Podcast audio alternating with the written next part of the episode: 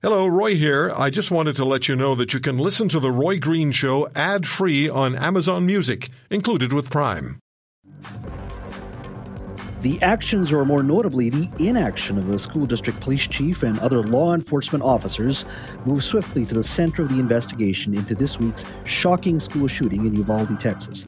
The delay in confronting the shooter, who was inside the school for more than an hour, could lead to discipline, lawsuits, and even criminal charges against police. The attack that left 19 children and two teachers dead in a fourth grade classroom was America's deadliest school shooting in nearly a decade.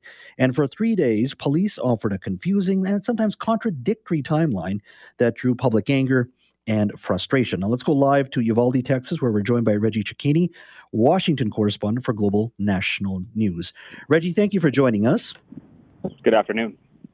Now, with this latest news, Reggie, regarding uh, police waiting before intervening, how has this news been taken in the community?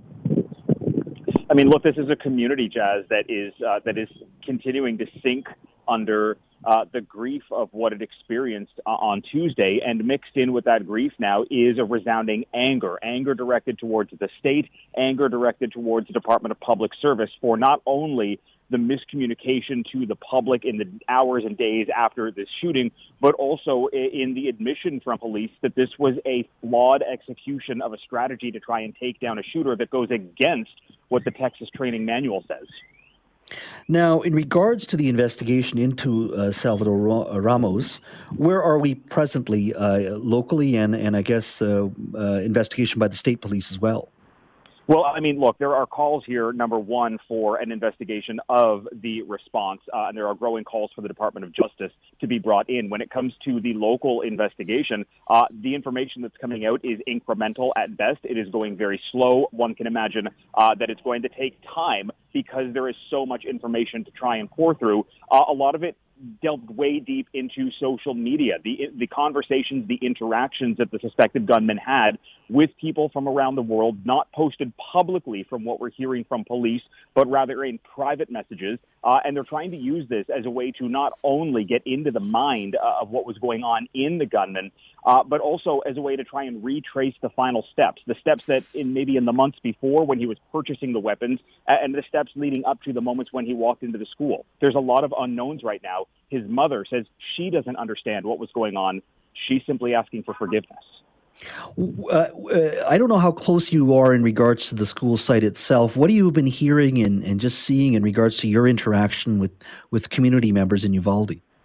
Yeah, I mean, look, uh, th- at this moment, I'm standing outside of the Oasis Outback. That's the sporting goods store uh, where the suspected gunman purchased the rifles uh, that were used, allegedly used on Tuesday. For the last three days, I've been standing uh, at the uh, town square in Uvalde talking to residents, talking to some of the parents of kids who go to the school. And that's where you hear the emotion. You see the anger coming from them, asking if something had been done differently by police, could lives have been saved? An hour, according to one mother, is enough time to kill far too many people, especially when there are 19 police officers, according to police, standing in the hallway. We've heard from some of the students that were inside uh, of the school. Uh, we talked to a grade three student who was in uh, a separate classroom who could hear the gunshots and who lost not only family members but friends uh, as well. This this is um, this is a devastating story to be covering, and it is a devastating story for this small community 90 miles west of San Antonio.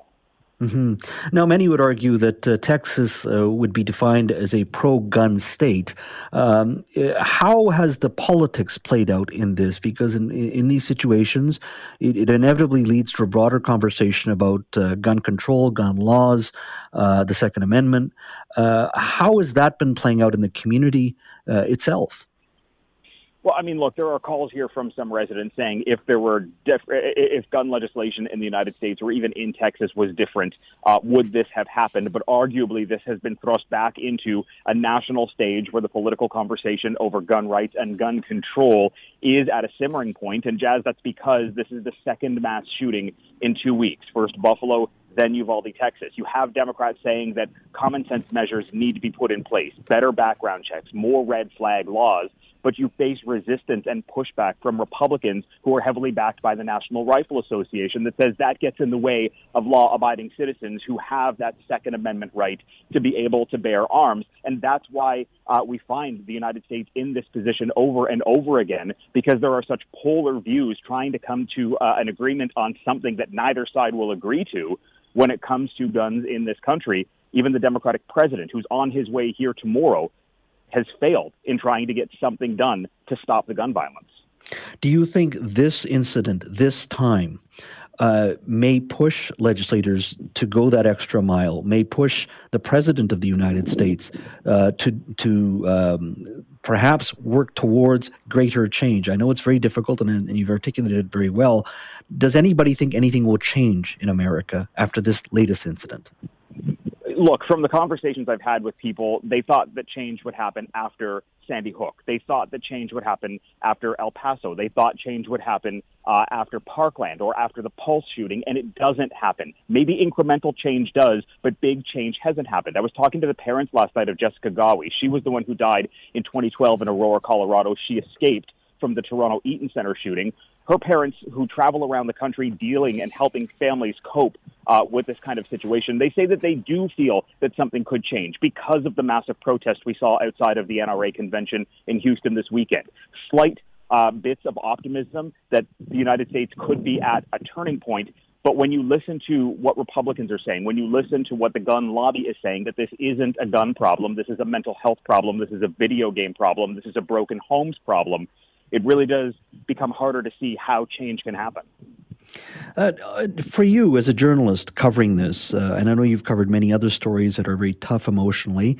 Um, what's it been like? Just uh, you know, you you fly into a community when something that that that has occurred is so traumatic, uh, and then you have to speak to these parents. You speak to the community leaders. What has it been like for you just meeting these people? It's hard. Uh, I mean, I, I've covered a lot of stories where you go into a community that's been devastated by uh, by a social issue or by a natural disaster, uh, and you have you, you empathize with the people who have lost everything. But this is different. Uh, this is a family that uh, this is a city that's been broken apart and lost some of its youngest residents, some of its most defenseless residents, and it's really hard to um, to not get emotional when you're talking to these parents of kids uh, wh- whose futures were taken away from them, uh, and and for parents who are simply going to to find themselves with a hole in their heart for the rest of their lives and for the rest of their family's generations' lives. This this has been one of the most difficult stories to tell in a very small town um, that that that would have never been on the map had it not been for something so devastating. If you want to hear more, subscribe to The Roy Green Show on Apple Podcasts, Google Podcasts, Spotify, Stitcher, or wherever you find your favorites. And if you like what you hear, leave us a review and tell a friend. I'm Roy Green. Have a great weekend.